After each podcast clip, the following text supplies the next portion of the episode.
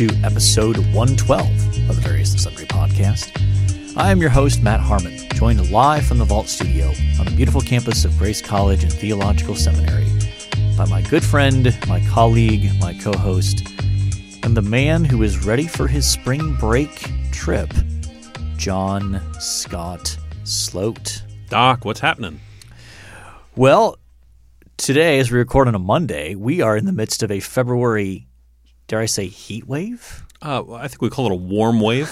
Yeah, yeah. Temperatures and, in the 50s. Yeah, Andrew and I went for a walk yesterday, and we'll go today. Yeah. Yeah. and probably tomorrow, depending on the rain. But then, of course, I looked at the forecast and realized by the end of the week we're supposed to get more snow. Yes, yes. I think by next, by I think by Friday, it's supposed to be like single digits. Yeah. here. it's going to be cold. It's the big tease. It's the big tease. So, if you would like to get in touch with the podcast, you can find us on Twitter at VNSPod. You can email the show, various and sundry podcast at gmail.com. You can find us on Facebook and on YouTube, various and sundry podcast.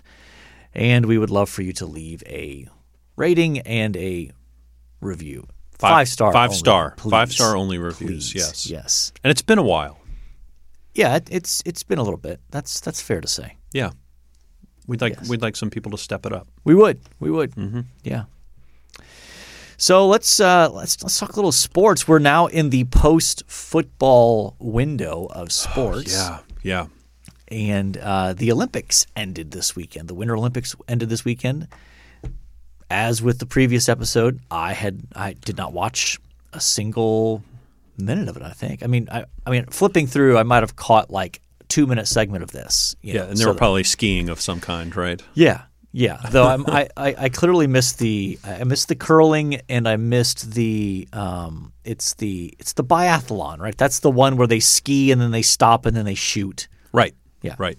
Uh, which I learned that the the, the Finns did and uh, killed off the Russian invaders in like the 1920s or 30s. So Okay. that's that's I think that's where that sport was born was the Finnish uh, driving them back. So Yeah. So I'm gonna have to lean on you for the uh, for our Winter Olympics update. yeah, I, I mean it's over. I think the stars, or maybe not the stars, but the stories of the Olympics were uh, China Oh yeah, by far. with with you know a number of number of things happening in China right now. yes. Uh, you know, we, we don't need to enumerate geopolitics, although I think geopolitics may have been the, the big player. Uh, in the Russian doping scandal, uh, again, did you hear about this? Um, there was a was it a figure skater? Figure skater. Uh, so uh, no one in so a 15 year old Russian girl lands in her team performance uh, uh, something called a quad, from what I understand. And Is that like four spins? four spins? Okay. Uh, no woman had ever landed that before. Okay. She did it four times in, in one performance. That's impressive. Uh, so yeah, when you do something like that, you're just sort of going to be uh, ahead of everybody else, Yeah. right? So she did that four times, won the gold, and then it came out that she was taking these doping drugs, or what, what she was accused of doping. Okay. They, uh, the IOC met, and because of a loophole, they allowed her to continue to compete, even though she was doping, because she was a minor. and so uh, the United States is outraged. I think the United States finished second or third in that team event. Um, this 15 year old went on to win gold again. And then in uh, another competition, fell and finished fourth. So I think those were the two big stories. It was, it was Yeah. China and Russia, of course. Yeah. Yeah. I mean, A- And I will say there there was an American downhill skier who fell in three of her five events, and I don't believe medaled in the Olympics. ouch. When she was supposed to win three or four gold medals, so That's rough. that was uh, that was quite sad. Yeah. Yeah. And that's, I mean, part of what's unique about the Olympics is you get a shot every four years. Mm-hmm. And depending on the sport and how the cycle falls, you might get one shot, Yeah, one shot in your life at the sort of the crowning achievement athletically in your sport. Uh, unlike you know football and basketball, where it's like, well, there's a ch- there's a champion crowned every year. Right. There's always next year. There's always next year. With Olympic athletes, it's there's always four years from now, maybe not. yeah. They do have things like world championships and stuff but like that, but it's the not same. the yeah. It doesn't have the same You're cachet. right. It doesn't. so, It doesn't. so we can put a put a bow on that. They had the closing ceremonies this Last- weekend, right? yeah, yeah, last night. week- yeah, gotcha. Uh, also, this weekend was the NBA All Star Game. Did you catch any of that? I watched a little bit. It looked uninspired. well, it always does. I mean, there's never any defense played until the last quarter now, where they have changed to the Elam ending, which I, we've discussed this on the pod before, where instead of having a timed fourth quarter, they set a they take whoever is winning and they added what was it was it 20 points I think for the target score or something like that. Um, and uh, and Team LeBron won the game on a probably like a 20 foot turnaround fadeaway jumper by LeBron himself. So- Nice. Nice. And apparently Steph Curry hit 16 threes and scored 50 points. Of course. Now, again, he's an amazing shooter, but let's just, you know, the defense may, you know, let's just say the defense wasn't necessarily all Yeah. that inspired when it comes to that. Um, did I see LeBron come out and say that he's going to spend the last year of his career where w- with whatever team his son is on? I didn't hear that. I thought I heard be. that. I didn't see that. That he was going to spend whatever you know they were going to get Bronny, which Yeah. is his which is that a nickname or a name? I'm pretty sure it's a nickname. Okay, wherever Bronny is Uh-huh. at is where he's going to spend his final year. Now, he's a high school senior this year? No. I don't know. I don't know how old he is. Or maybe he's younger than that. Maybe he's a junior. I don't, yeah, So two, three years away I think so. Because I you think go he's got one more year of high school. No, no, no. You, you can't go straight anymore, can you? I think you can now. You Yeah. can go straight to the, to oh the yeah. league? I think he goes straight to the league. Really? I think they changed it uh, the year after Zion. Hmm. Okay. In any case, we're I, I think we're at least a you know a couple years away from that, but but that'll be interesting. Um, second half of the NBA season, things obviously pick up. It'll be interesting to see how the big trade plays out in terms of Ben Simmons to the Nets, James Harden to the Sixers. Yep. uh, to see how that affects both those teams, the kind of the power balance of the um of the Eastern Conference there for sure. Um, the Lakers are a dumpster fire, so um, I wanted to talk about college basketball, and um, we're going to focus on one story. Okay. You saw this live, I did. right? I did not. So I saw the clip on Twitter. Yeah. So I'm interested to see the difference. Yes. Okay. So uh, this was Michigan at Wisconsin yesterday afternoon, Sunday Okay. afternoon. So up in Madison, up in Madison. Very difficult place to play. Wisconsin's a good team, and they always play really well at home. and they defensive team, right? Yep. Historically, Yeah. Uh, and they got a guy on their team, Johnny Davis, who will probably be a. I don't know how NBA projections are working at this point, but he'll be a first round pick, a guard. Okay. Like he, he's he's really good. And um, so anyway, Wisconsin took it to Michigan pretty good. They're up like 15 points with like a minute left. Uh, both teams basically emptied their bench. And that's sort of the sign of like, okay, we're done, right? Well, Michigan continues to, to full court press. So Wisconsin gets the ball in bounds, and they're um, they're in danger of getting the 10 second count for the backcourt violation. So in college basketball, if you call a timeout, the count resets. So that, you know, even if you've taken nine seconds, call a timeout, you get a fresh 10 seconds now to get it across okay. half court. Is that different in the NBA? I believe so. Okay. I believe so. So, um, Wisconsin calls timeout. This clearly annoys Michigan's coach, Juwan Howard. Very much annoys him. So, Wisconsin inbounds the ball, and Michigan decides to immediately foul. There are 15 seconds left. They're Huh. down 15. They immediately foul. So, Wisconsin, you know, shoots the free throws, clock runs out and they go to do the you know the handshake lines. Um, and so typically in college basketball, it's the head coaches who lead the charge in that. Often in high school basketball, it's the opposite. High school Coach- coaches tend to go to the back of Yeah, the line. yeah. College coaches go to the front. Anyway, well, Juwan Howard goes to the back of his line, which, you know, maybe he's trying to kind of cool himself down before he interacts with the Wisconsin head coach. So the Wisconsin coach gets to him at the end of the line, and Juwan Howard is clearly going to do the like, basically the no look. I'm going to extend my hand, but we're going to shake hands and not even talk. Good game, thing. good game, good game. Yeah. The silent treatment, mm-hmm. basically. Well, they they have the handshake, and Juwan Howard's not even looking at the Wisconsin coach. So the Wisconsin coach holds the handshake, doesn't release it, so he can get Juwan Howard's attention. And he he's clearly asking something like, "Hey, what's the deal? Like what? Like?" And then that just sort of like triggers Juwan Howard, and he is like hmm. yelling at the Wisconsin coach, clearly upset by the you know how it was played at the end of the end of the game, and it's getting pretty heated. So they're they're yell- and Juwan Howard's like six nine six ten.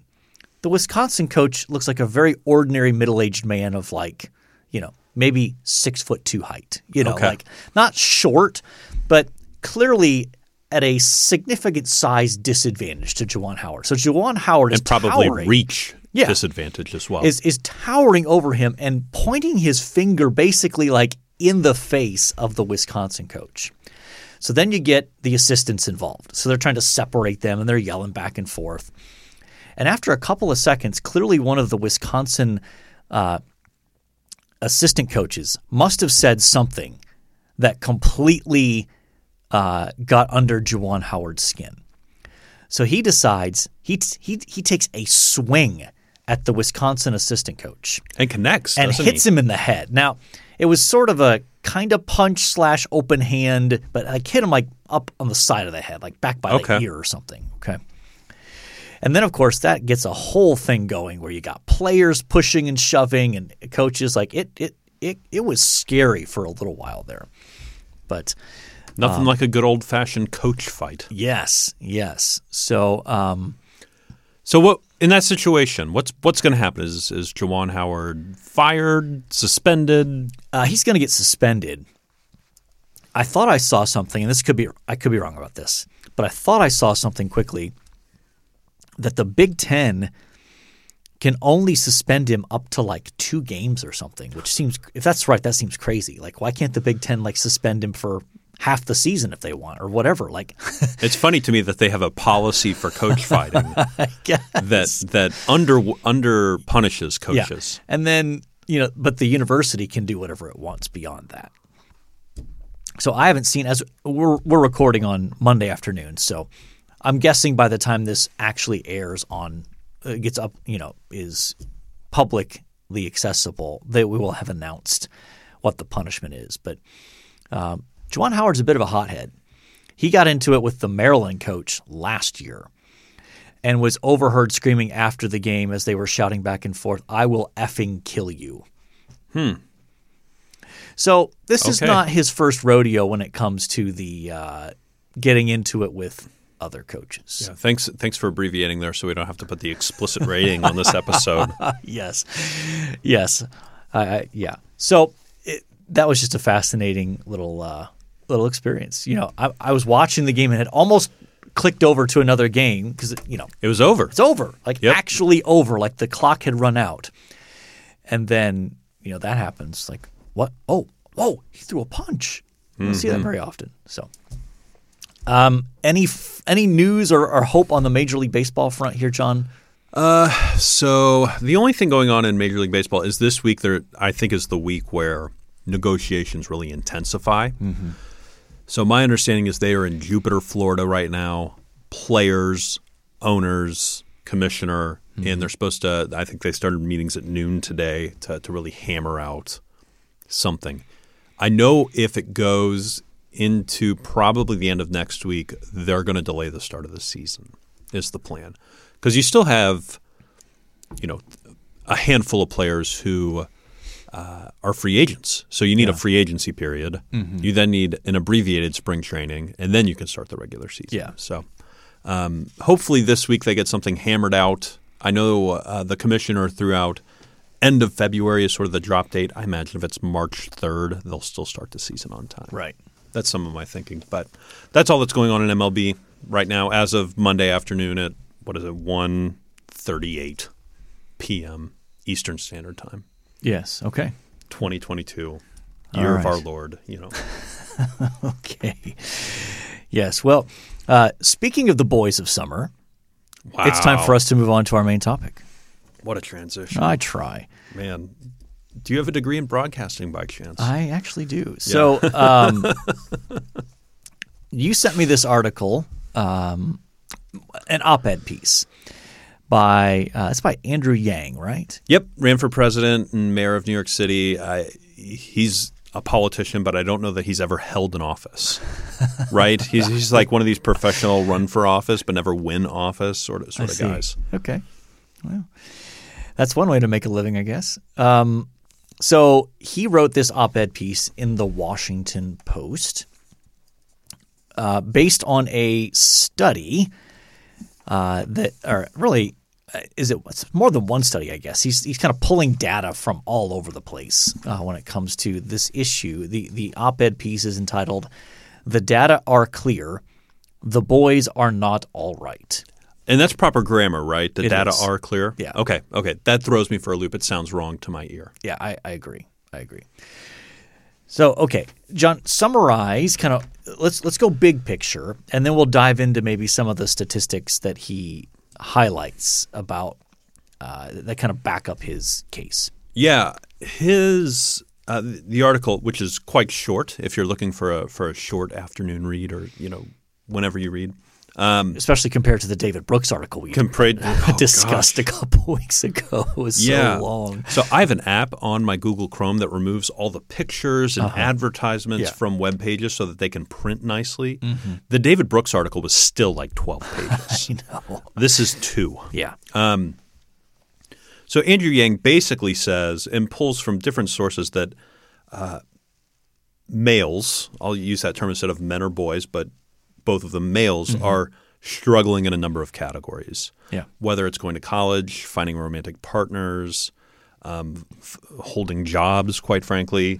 Uh, and his argument is that these, uh, you know, we have a societal issue with men. And because men are failing, society will be hurt by this. If Yeah. we can fix this, society will be helped by this. Yeah. Is that a fair? I think that's fair. Yeah. Okay.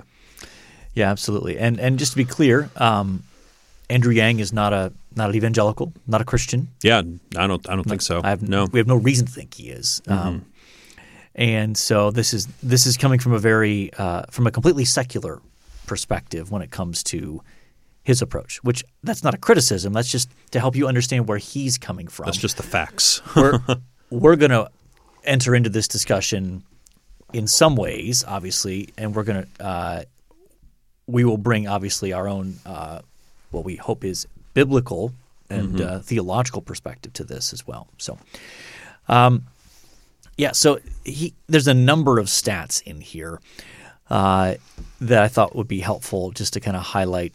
Uh, the first one: boys are more than twice as likely to be uh, more than twice as likely as girls to be diagnosed with ADHD.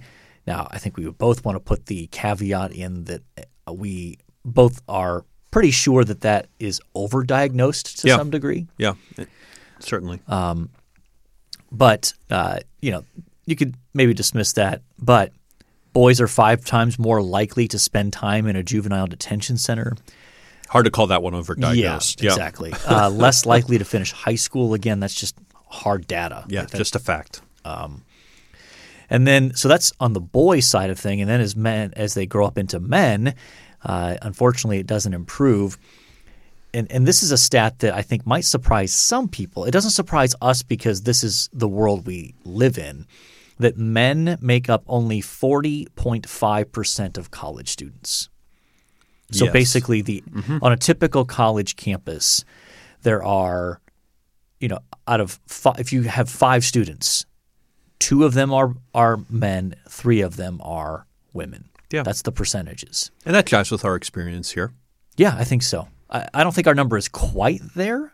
Are, aren't we a little closer to maybe like, are we at 60 40 here? Or maybe 55 45? I think it's closer to 60-40. Is it? I think so. You you have more, you know more about those statistics. I haven't looked do. at those numbers in a long time, and Yeah. that's just me trying to eyeball the situation. Yeah. So um, let's see here. Uh, median wages for men have declined since 1990 in real terms, which, you know, realistically, that might be true for women as well. I'm not sure. But um, one third of men, this is a staggering number, one third of men are either unemployed or out of the workforce. That's wild to me. One third. One third. I imagine that's 18 and up. Right. And and again, of course, some of that's going to account for retirement and Sure. like, you know, so Yeah. it's not like there's a 33% unemployment rate. But in terms of like if you take all the men from 18 and up, uh, that's I think that's probably how they're getting that. And then um, this this was the showstopper to me. This next stat. This was the wow. More U.S. men ages 18 to 34 are now living with their parents than with romantic partners. I know that there's a good percentage of men in that 18 to 34 window who are living at home. Yep. That didn't surprise me. I would not have suspected that that number was more than the number of men living with their romantic partners. And I'm sure that that encompasses also living together, so not just like married. Absolutely. I think when you have romantic partner, I think that And I, Implies that, I'm, yeah. I'm also assuming that that accounts for homosexual uh, relationships as well. I think so. So I think Yeah. they're using the broadest category Oh, possible. Uh, that was a showstopper to me.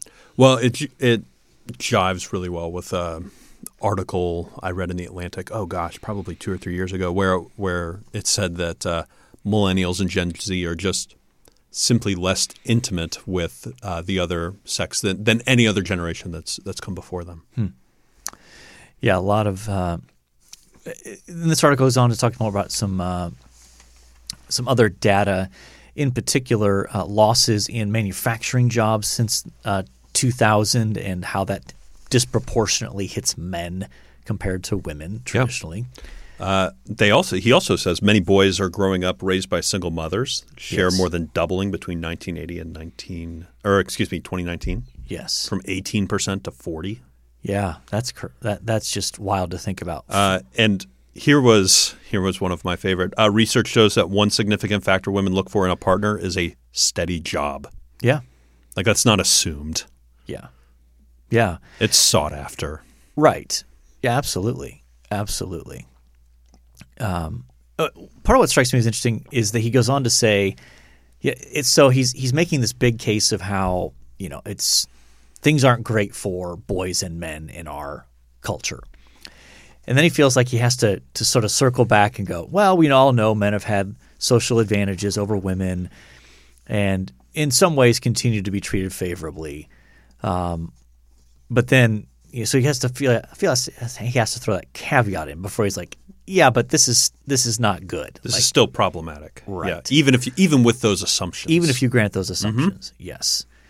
Um, so yeah, I think um, I mean there's more here. Obviously, he's got some suggestions in terms of how to fix it, or even that I would say it, it there's it's really pretty thin on suggested solutions other than hey we should try to spend some more money on these kinds of programs or you know that kind of stuff but um yeah so how do you respond to this article i mean i think you kind of hinted at it to some degree but do you does this resonate with your experience when it comes to um i mean you're on you're on the upper end of that 18 to 34 you're yeah. I'm, well, I'll say my age on the pod. I'm okay with that. Um, I'm getting ready to turn 34 in April, so yeah, I'm at the I'm at the tail tail end there. Right. Um, yes, I.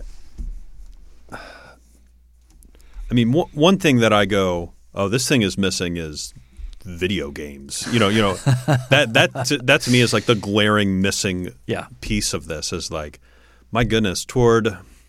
So I was a resident director for four years. I oversaw men yeah in a dormitory. You know, I um, basically lived with them, and the thing that I think threw me off the most is in that four year period, the first two years, I would walk around. There was social things happening in the hall. The last two years, I would walk around and everybody was in their in their dorm room playing video games. Yeah. Um, and that that seems to me to be at least maybe not certainly not the whole cause of the issue, but certainly part of the problem.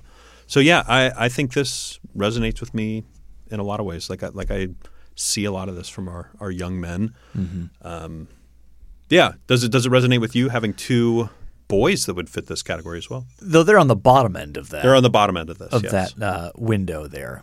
Uh, a 23 year old and a, and a 20 year old. Um, though they both have birthdays coming up, so they'll add a year. But Oh yeah, the Masters. That's right. Yes. indeed, indeed. Um, so, yeah, I think um, I think in looking at the guys that I'm familiar with when it comes to them recently graduating or in their upper years in college, um, I, certainly think that this resonates to some degree.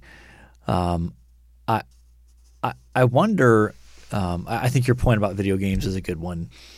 Um, I, I find myself thinking though. Okay, so let's let's grant that this is a real issue, and I think we both would agree this is real. Like that that Yang has hit on a on a an obvious problem. Um, I want to think about how how do you even begin to address this? Do you want to start with the more like, and I, I kind of think of it in two realms: our interest in the church, like how should we as leaders within the church, people in positions of ministry, how do we, you know, maybe think about this, address this, and then I think we could also think more broadly, culturally in in, in society. Are there things that you would want to do? Uh, let's let's start local and then move broad. Okay. Uh, so give me your ideas for the church. I'm curious. Well, I think um,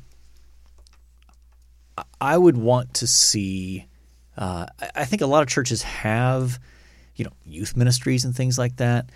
Um, I think it would be potentially very beneficial to have older men involved in discipling some of those youth group kids because typically what my, what it seems like happens is is you have like the college kids or like early post college age helping out with the youth group discipling that sort of thing and that's great that they want to do that i'm not diminishing that Yeah.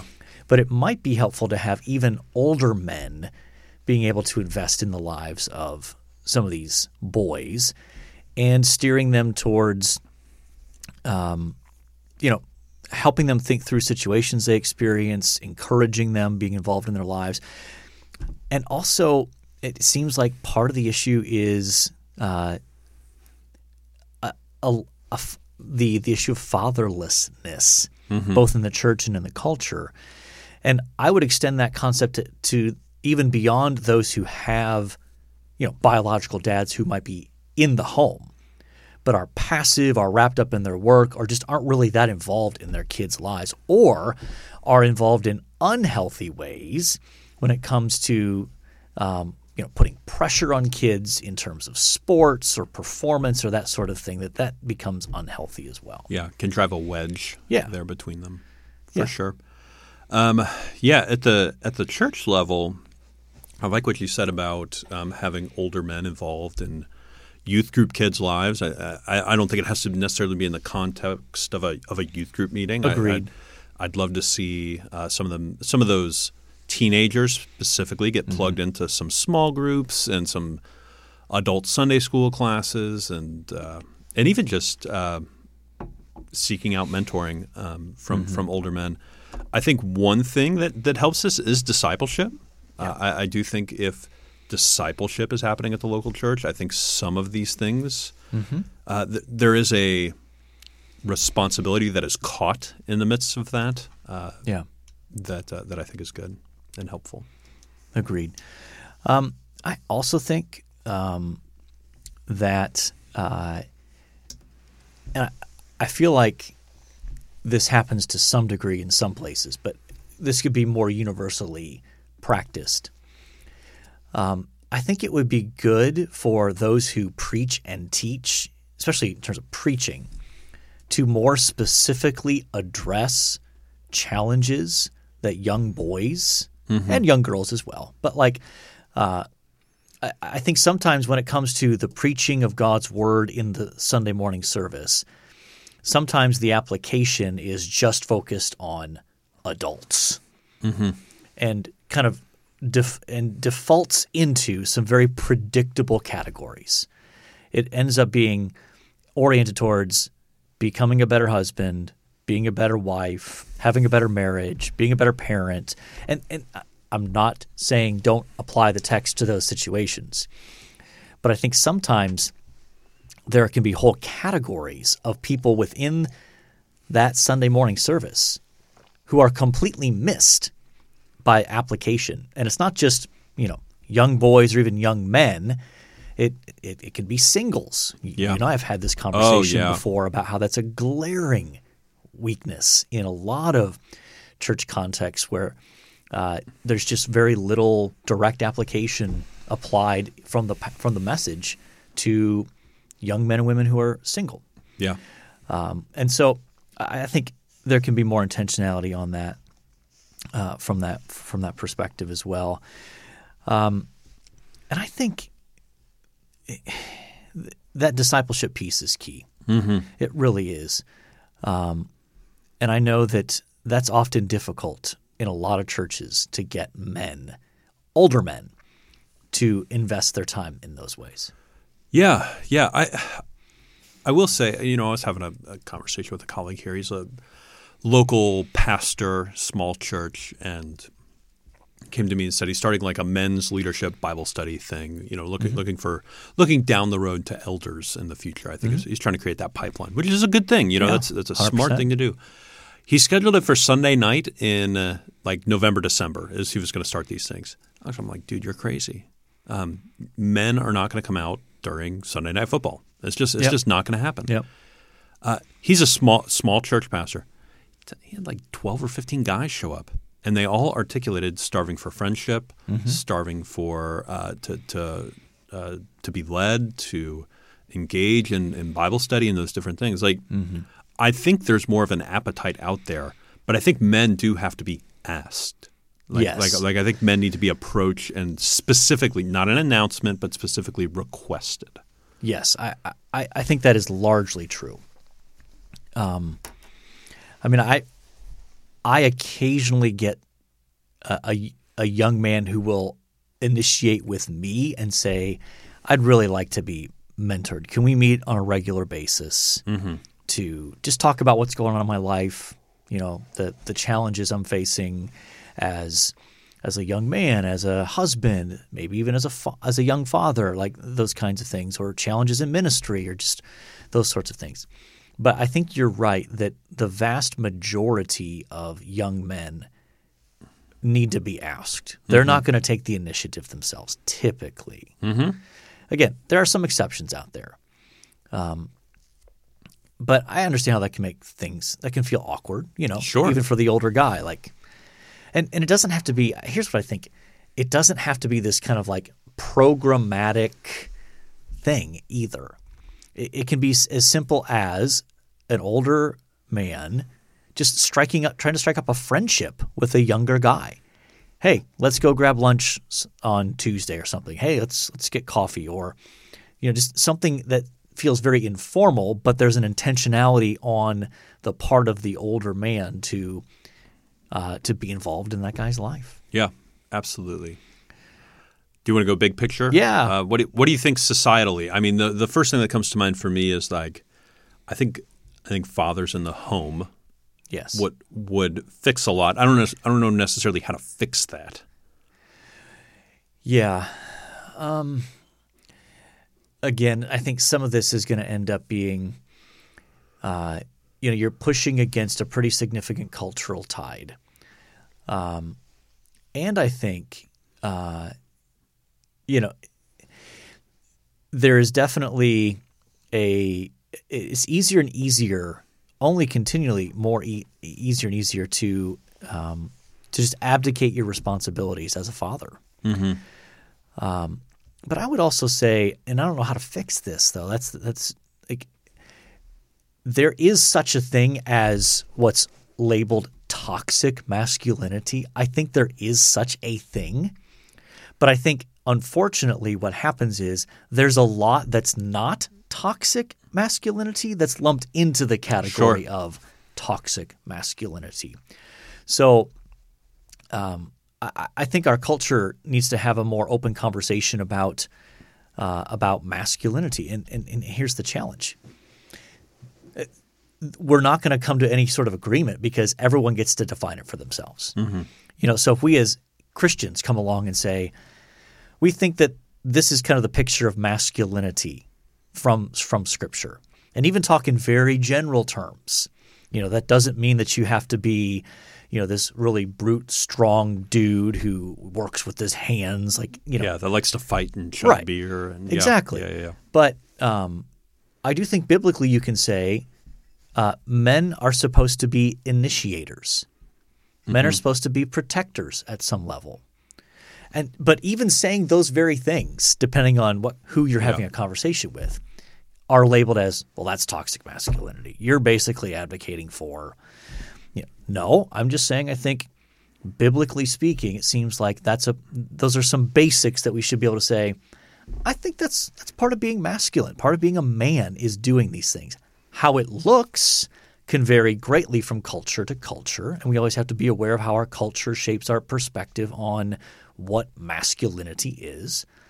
But it seems like any attempt to state a transcendent standard of masculinity is immediately met with, well, you can't do that. Well, and there, it, certain aspects can be taken way too far. Well, sure. I, I, think that's uh, part of it as well, right? Right. Like we could say, like, well, there's this, and they'll go, well, what about this? And they're like ten steps down the road, and I'm, uh, Mm-hmm. no, no, we'll keep it. We'll keep it here. You know. Yeah. But. Yeah. So, yeah, I, I don't know. I don't know in terms of from a bigger picture society or culture. I don't know how to fix that other than to invest in the church and try to make the church different. Mm-hmm. And try to make the church a place where these things are less common or are specifically addressed and help is provided Yeah. to encourage and grow young boys and ma- young males into godly men. Yeah. But I, and to, to to hope that the church could offer the alternative vision that the culture would at some point look at and go, "Huh, that's different. That seems to be working. That's yeah. that seems to be actually a good thing. That's got my attention. What what are you guys doing? How does that work? But I don't know that you know. Again, this is probably me and more of my small government. I don't believe that government probably can solve this particular Right. issues. Now, I'm not I'm not opposed to looking at um, certain trends in society and seeing are there government policies that are actually counterproductive to this that should be changed. You know, I think there can be arguments made for um, you know sometimes the way that welfare can be structured is actually undermining to people taking personal responsibilities in certain ways, and that could be a factor in in Sure. in certain contexts like this. So and that's I think that's where I depart with Yang in a lot of ways. Like Yang tends to be a big government guy, wants to see Mm-hmm. more social programs, those sorts of things. I, I think I would generally speaking want to see less. Um, but yeah, Yeah, I think you know if if people are in ministry or even just non-ministry people, I think part of the value of an article like this is to raise awareness of the issues. And you know, there's a there's a segment of the population that will just sort of look at those numbers and just sort of laugh and ridicule, like, you know, back in my day, men were men, and you know, like, well, these people can't handle it. You know, this sort of the snowflake comment kind of thing of like, you know, well, just man up. You know, go get yourself a job. Just you know, suck it up and do something. You know, like, and and sometimes that is part of the answer. Like, I'm not saying take that entirely off the table. Sometimes a, a young man just needs to be told, "You're being lazy right now.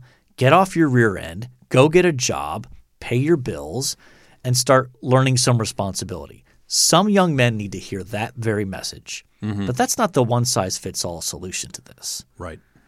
You know, it's one thing to say that and say, okay, well, what kind of jobs are available? Is that job going to pay for your rent? Is that job going to provide for you know your basic needs?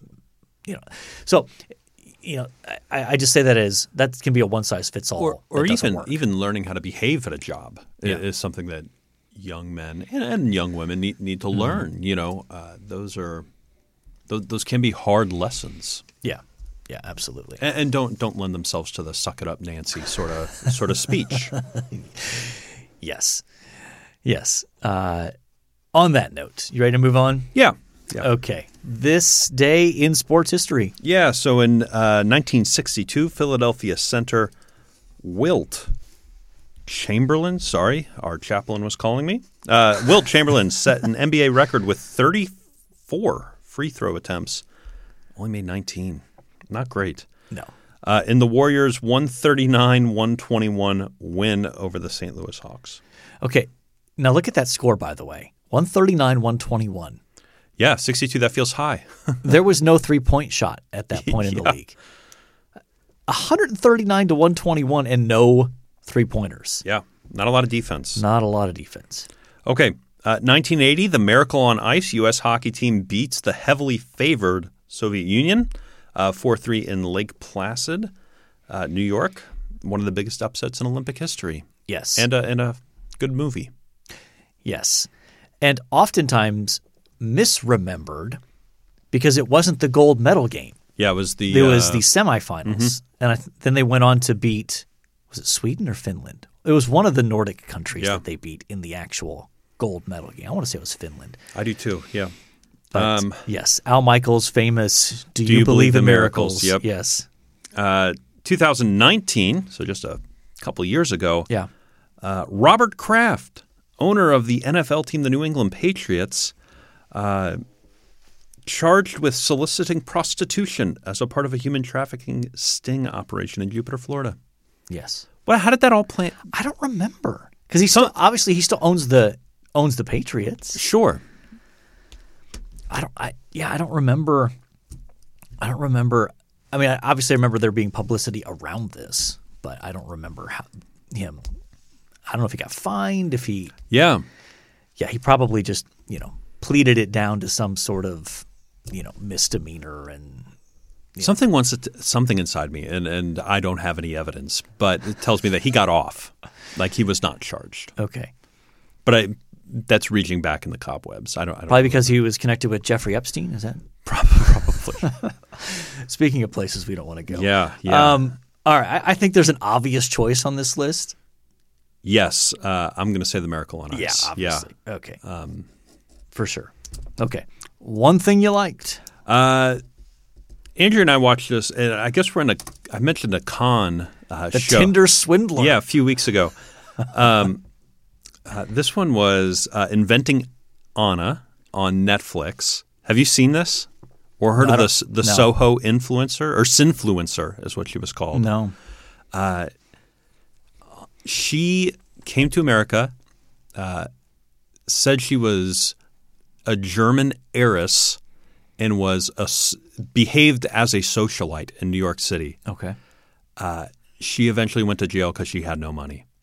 Okay. and this chronicles her whole story. So is this like a series then, or like a documentary series? Yeah, it's it's a series, so they take some creative liberties, uh, but the core story is true. That she uh, basically went around New York City, uh, staying at thousand dollar a night hotels for free, by telling everybody that she was a German heiress. She got all this free stuff, uh, put it on other people, and it all came to a head when she rented a place, or she she took three friends with her, and they went to one of the most exclusive resorts in the world in Morocco, Mm-hmm. and they stayed there ten days, and her credit card got declined, and her friend who worked at Vanity Fair. Uh, go, she just thought, oh, they just, they just need it for a hold. I, I need to work out something with my bank. Will, will you will you uh-huh. just use your credit card and put it on hold? uh, flew back to the states. She never heard from her again, and had I think it was sixty seven thousand dollars in charges on her work credit card. Yeah. Yeah. Wow. So if you love a good con, uh, you know, like the whole time I'm just very uncomfortable. Uh, but her, like, she was crazy on uh, social media and all sorts of stuff. Okay. I, I see a trend developing here. I know. I love a good con. I love cons, I suppose. But okay. How about yourself? Uh, mine's going to be completely different. okay.